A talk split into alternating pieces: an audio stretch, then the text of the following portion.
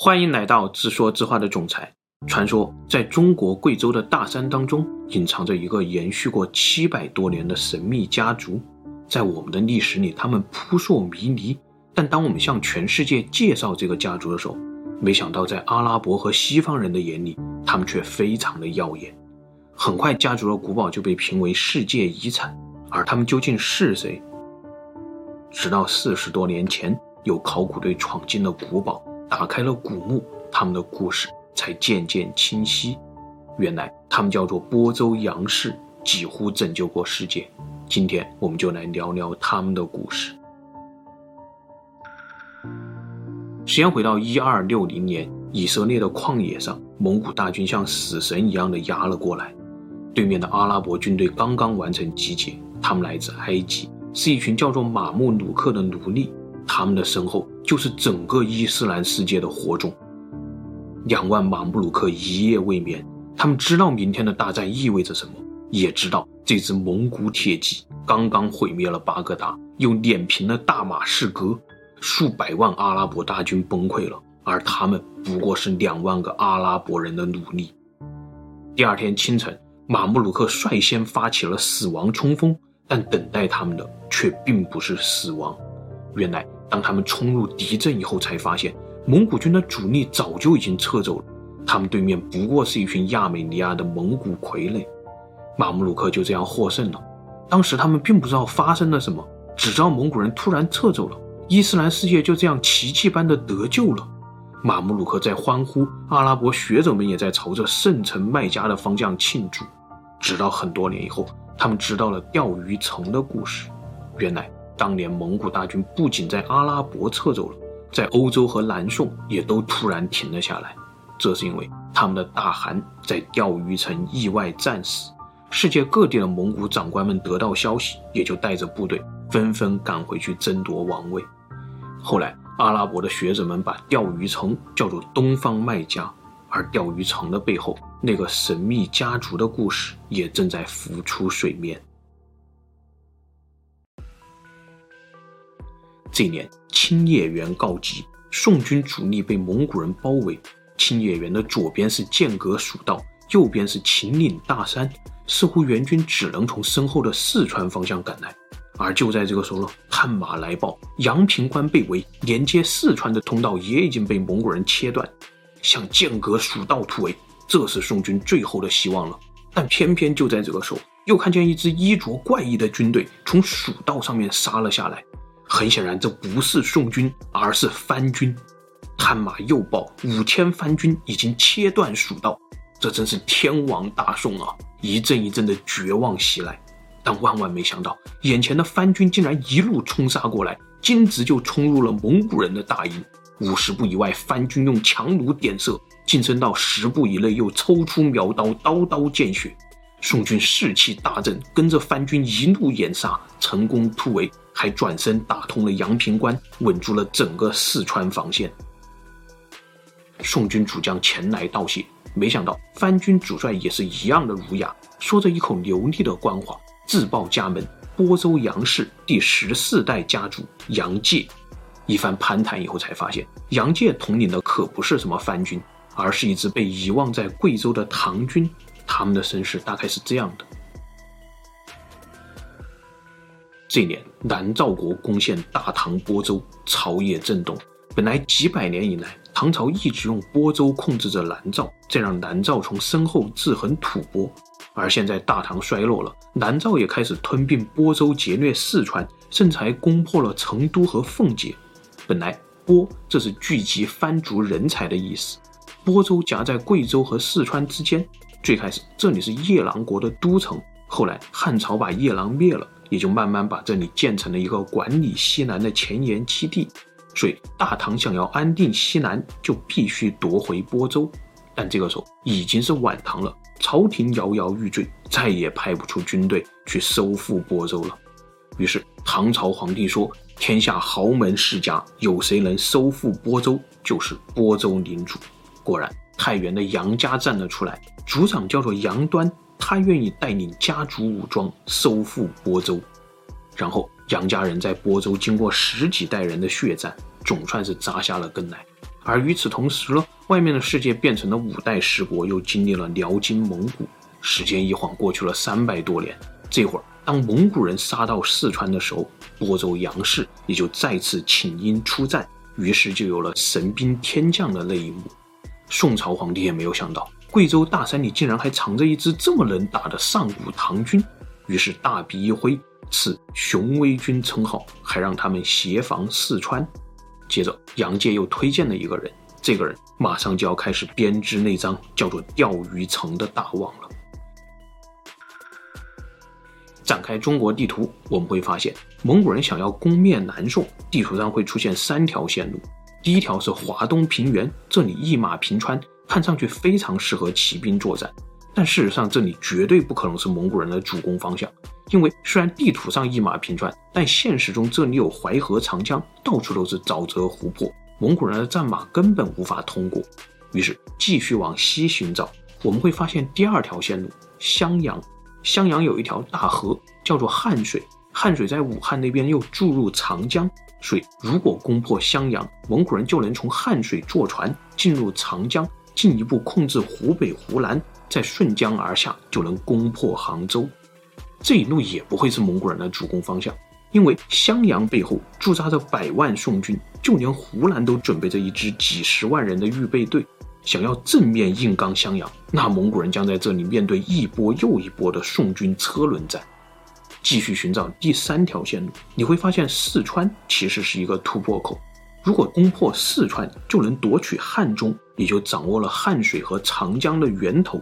那这样顺江而下，再配合另外两路大军，三路协同，宋军很难抵挡。所以有一个人早就看穿了蒙古人的意图。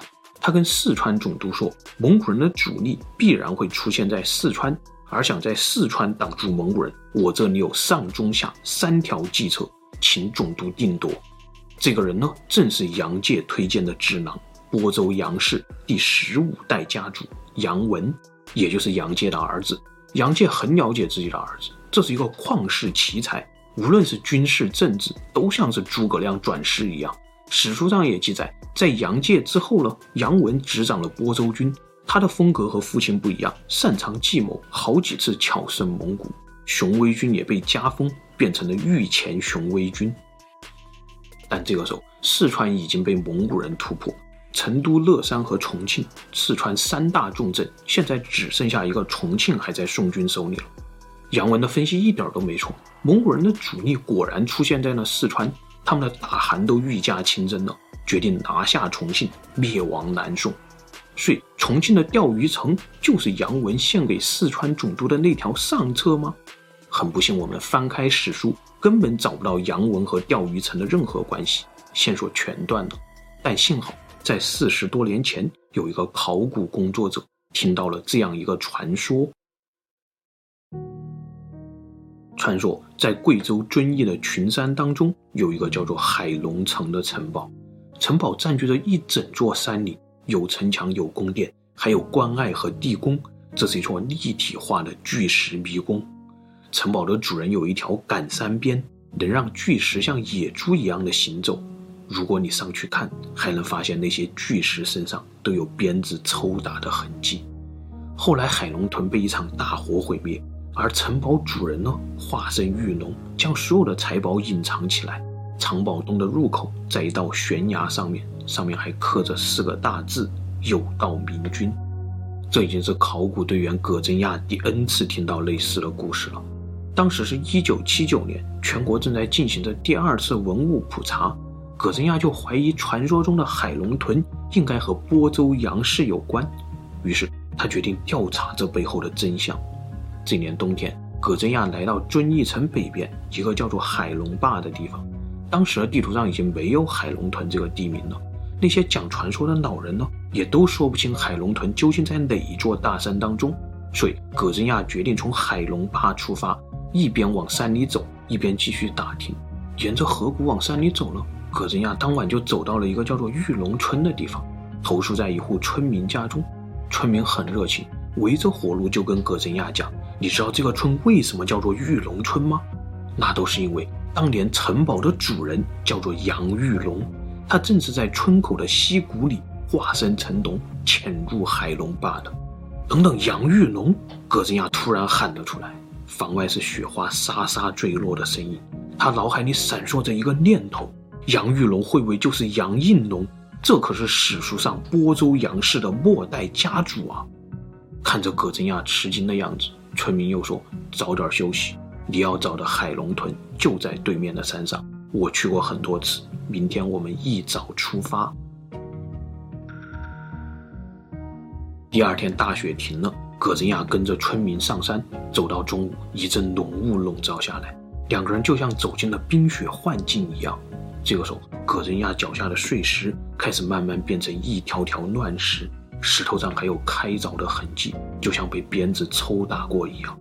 继续往上爬，乱石又变成了台阶，葛振亚越来越兴奋。而当阳光刺破浓雾，他发现自己竟然置身在一座巨石古堡当中。这就是海龙屯呐、接着考古队进场，更多的古堡古墓被发现。当时有一块残破的墓碑最让人兴奋，因为几年前考古队曾经发现过半块墓碑，只有只言片语，读不出信息。而现在当他们将两块残碑拼到一起的时候，几百年前那个杨文与钓鱼城的故事竟然复活了。这块墓碑现在被叫做杨文神道碑。上面记录着第十五代家主杨文的故事。这天，一对冉氏兄弟走进了四川总督的府邸。他俩是杨文派来的军师，让他们常驻重庆，为总督出谋划策。当时，总督府里挤满了各种军师智囊，他们经常开会讨论。每次总督都把冉氏兄弟请在上座，但兄弟俩却总是一言不发。眼看着大家争吵，他俩就只顾着吃面前的点心。总督都有点看不下去了，这两个播州人难道不懂汉语吗？私底下也有人打小报告说，这两个人平时在房间里也不说话，就是拿着石头一个比划一个摆弄。就这样过了小半年，有一天晚上，兄弟俩终于求见总督，开口说话了。他们说，总督既然选择了中策，打算建造城池，固守重庆。那我们兄弟俩也不得不慎重。现在计划已经清晰，还请总督过目。说着，他俩就献上了一份重庆布防的地图。原来兄弟俩想把重庆打造成一座立体化的防御工事，依靠河流和山体建造天然城池。城池里有水井、菜园，就连兵工厂和医院也都纵横相连。图纸上的重庆俨然就变成了一个自给自足的碉堡群。一个接一个的小城池互相连接，重点被布置到了一个叫做钓鱼城的地方。这里的设计太精妙了，虽然看上去有八个城门，但整座城池和钓鱼山嘉陵江融为一体，还有延伸到河中的一字城，不仅卡住了陆路交通，还能防止蒙古人从水面偷袭。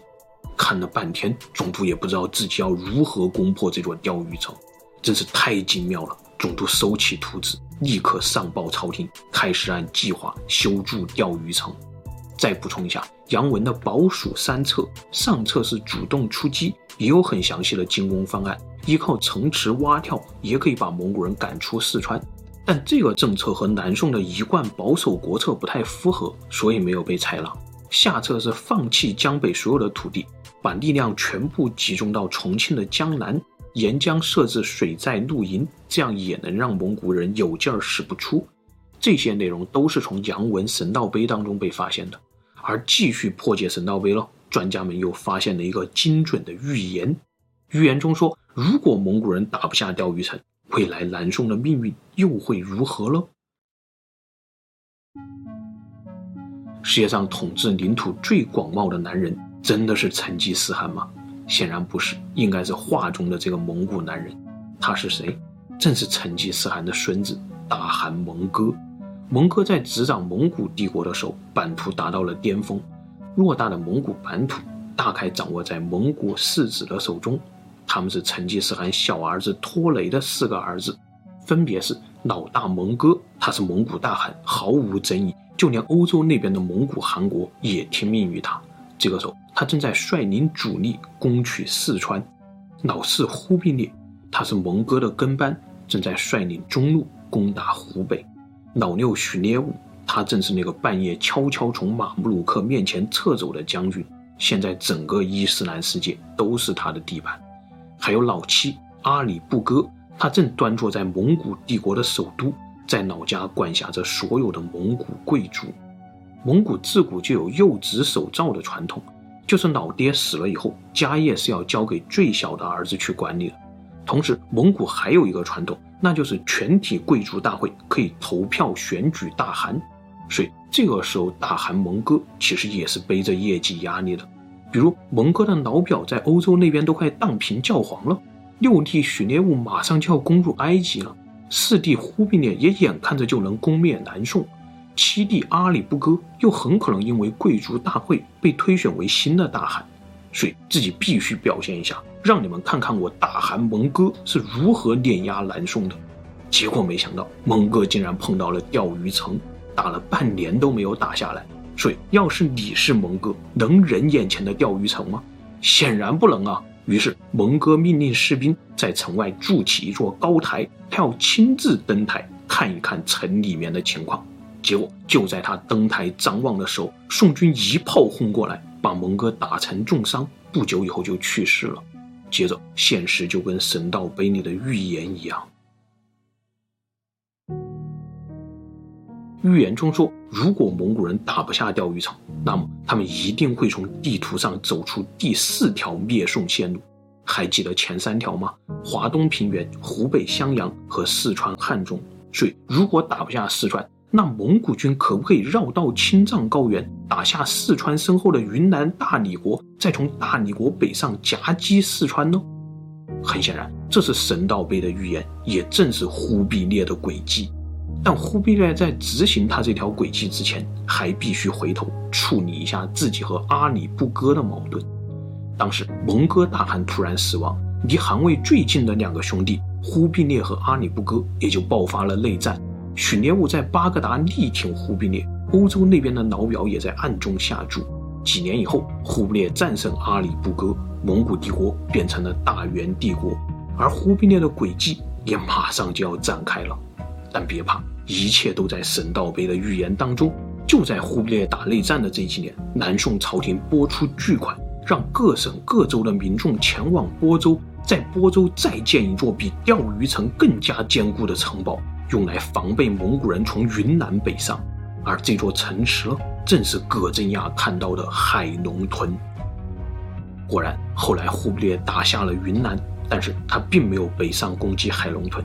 也许是钓鱼城的阴影面积太大了，忽必烈决定继续绕路，从云南绕到广西，再从广西北上，打掉了湖南的预备队，又和进攻湖北的中路大军会合，再顺江而下，就这样灭亡了南宋。元朝建立以后，钓鱼城和海龙屯一直都在坚守，直到很多年以后，忽必烈亲口保证，既往不咎，播州杨氏才率部归顺。这个时候到了第十七代家主杨赛因不花，我们缓一口气，跟大家分享一个小幽默，那就是你有没有想过，我们今天口语当中“嗯嗯嗯”这是从哪里来的呢？很显然，我们的古汉语当中是绝对不会有“ “n” ”这个说法的。这也许是一个语言学上的千古之谜，但是我的一个蒙古朋友曾经提出过一个相当幽默的猜测。那就是杨赛因不花这个名字到底是什么意思？原来赛因在蒙古语里面是好好的的意思，而不花则是牛或者阉牛的意思。蒙古人是奴隶制，很多蒙古名字里都会出现不花，比如脱脱不花、雀敌不花等等等等。而这些布花们呢，在蒙古老爷面前说话是不能说赛因，也就是好好的的，只能学牛叫嗯嗯。所以。这就是我们今天口语中“嗯嗯”来源的一个猜测，全当一个小幽默分享给大家，千万别当真了。话说回来，杨赛因布花，我们从这个名字就能看出来，播州杨氏虽然被元朝优待，但非常边缘。原史上也说，蒙古皇帝要攻打缅甸，只让杨赛因不花负责押运粮草，拒绝他的播州兵进入云南，更禁止他去进攻缅甸。把这些历史记录一综合。考古队好像破解了一个秘密，那就是为什么我们看到的杨文神道碑是被砸碎了好几块分别埋放的呢？极有可能正是这些杨赛因部花们，当时害怕蒙古老爷追究，就有意抹掉了祖先的战绩。这可能是我们后来并不了解播州杨氏的原因之一。而继续看后面的故事，我们会发现，那个导致播州杨氏彻底被淹没的事件，马上就要出现了。元朝过后是明朝，不知不觉时间又过了三百年。现在已经是明朝万历皇帝的时代。这天，朝堂上鸦雀无声，万历皇帝已经好几年没有上朝了。但这会儿，日本国的丰臣秀吉作乱，已经快攻灭朝鲜全境了。万历皇帝究竟想如何对付日本？官员们都在揣摩着皇帝的心思。而宦官手上捧着一份奏折，写信人正是播州杨氏的第三十代家主杨应龙。杨应龙说自己愿意亲率五千播州兵前往朝鲜斩杀日寇。万历皇帝迟迟没有回复，而群臣心里的小九九正在打得啪啪响。他们都不想让杨应龙去朝鲜，因为杨氏在播州经营了七百多年，播州早就被治理成了整个西南最繁华的区域。但周边的贵州和四川呢，非常的落后，尤其是贵州的官员，他们一直在皇帝面前嚼耳根。让皇帝把播州南边几个富裕的区域收归国有，再划给贵州。四川的官员也一样，他们也想把播州北面的土地弄过来。本来官员们铲除杨应龙的计划执行得非常成功。前不久，他们刚刚告倒了杨应龙，准备给他判个死刑。但这会儿呢，恰好朝鲜爆发战争，又让杨应龙抓住了一根救命稻草。如果皇帝让杨应龙去朝鲜，那么官员前面的努力都白费了。但这会儿啊，宦官把圣旨捧了出来，大声的宣告：准许杨应龙戴罪立功，五千播州兵即日启程。杨应龙整军出发，他要用朝鲜的铁血来还击这帮勾心斗角的官员。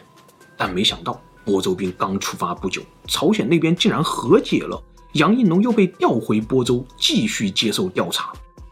这个时候，官员们开始加紧行动。不仅把杨应龙的儿子弄到重庆当人质，还要求杨应龙必须缴纳四万两黄金的赎罪金。杨应龙好不容易缴了两万两，却听说儿子在重庆去世了。杨应龙还在忍耐，他提出要接回儿子的尸体，但官员们却说四万两没有交齐，不能归还尸体。这个时候，整个播州都彻底愤怒了。然后，杨应龙统帅着那支本应该出现在朝鲜的播州大军。北上重庆讨要尸体。不久以后，播州兵血洗重庆綦江的消息传到了万历皇帝的宫殿当中，皇帝也毛了，立刻调集全国精锐，组成二十万大军，发誓要一劳永逸地解决播州。这就是著名的万历三大征之三——平播之役。前面的两大征分别是对付宁夏的蒙古人和对付朝鲜的日本人。最后的决战爆发在海龙屯上，考古队从这里发现了很多铅制的弹丸，但是他们却没有在城堡里找到相应的枪炮射击口。遵义大山里至今流传着这样一个传说，说是在战事最焦灼的时候，海龙屯的城楼上突然出现了几百个美女，美女二话不说就开始脱衣服，攻城的明军都看傻了，这是演的哪一出啊？脱完衣服，美女们还拿着扇子从胯下扇风。接着，城楼上的道士也开始做法。明军这边的道士一看，赶紧大喊“保护大炮”，然后也纷纷组成法阵，开始和播州道士斗法。原来这是一种上古邪术，以阴制阳。美女胯下的邪风能够让枪炮哑火。城下的明军哪儿见过这种架势啊？再加上大家都迷信，一点大炮果然压火，顿时军心大乱，播州兵也毒箭齐发，眼看着明军就要崩溃了。一个老道举着一条黑狗走到了大炮面前，大喊：“用黑狗之血可以破解妖道！”一时之间，黑狗血漫天喷洒，大炮重新发威，明军这才稳住了阵脚。传说看似荒诞，但考古队还是发现城楼和关隘上有很多被大炮轰过的痕迹。最终，史书上说，杨应龙点燃了整座城堡，大火烧了整整三个月才熄灭。传说当时有人看见一条玉龙从火海中窜上了天，又坠落到了山脚下的玉龙村，然后才潜入海龙坝，消失得无影无踪。平定播州的战役也让明朝元气大伤，四十四年以后走向灭亡。如果你今天去贵州拜访普定县的川青人，他们是五十六个民族之外未识别的一个种族，他们会跟你说自己本来不姓龙，而姓杨。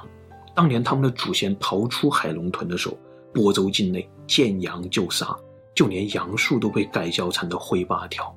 祖先们隐藏到了这座大山当中，以杨应龙的最后一个龙字作为自己的姓，一直生活到今天。但同时，如果你去遵义，也会听他们讲一个海龙贡米的恐怖故事。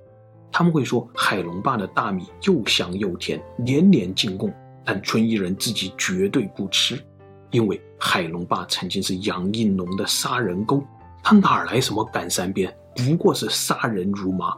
他要求每个民夫每天必须穿破一双草鞋，否则直接扔进杀人口。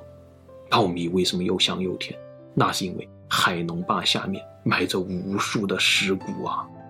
如果你继续访问播州，还会听到有人说，明朝以后，播州被四川和贵州平分，然后在两省交界的地方诞生了一个热闹的码头。有一天，码头上来了一对乌氏兄弟，就像当年的冉氏兄弟一样，不说话，只顾着默默的酿酒。而这个码头后来被叫做茅台。好了，今天的故事就分享到这里，谢谢大家。最后，夫人说这是一部现实中的《冰与火之歌》，结果被你扯到了茅台酒。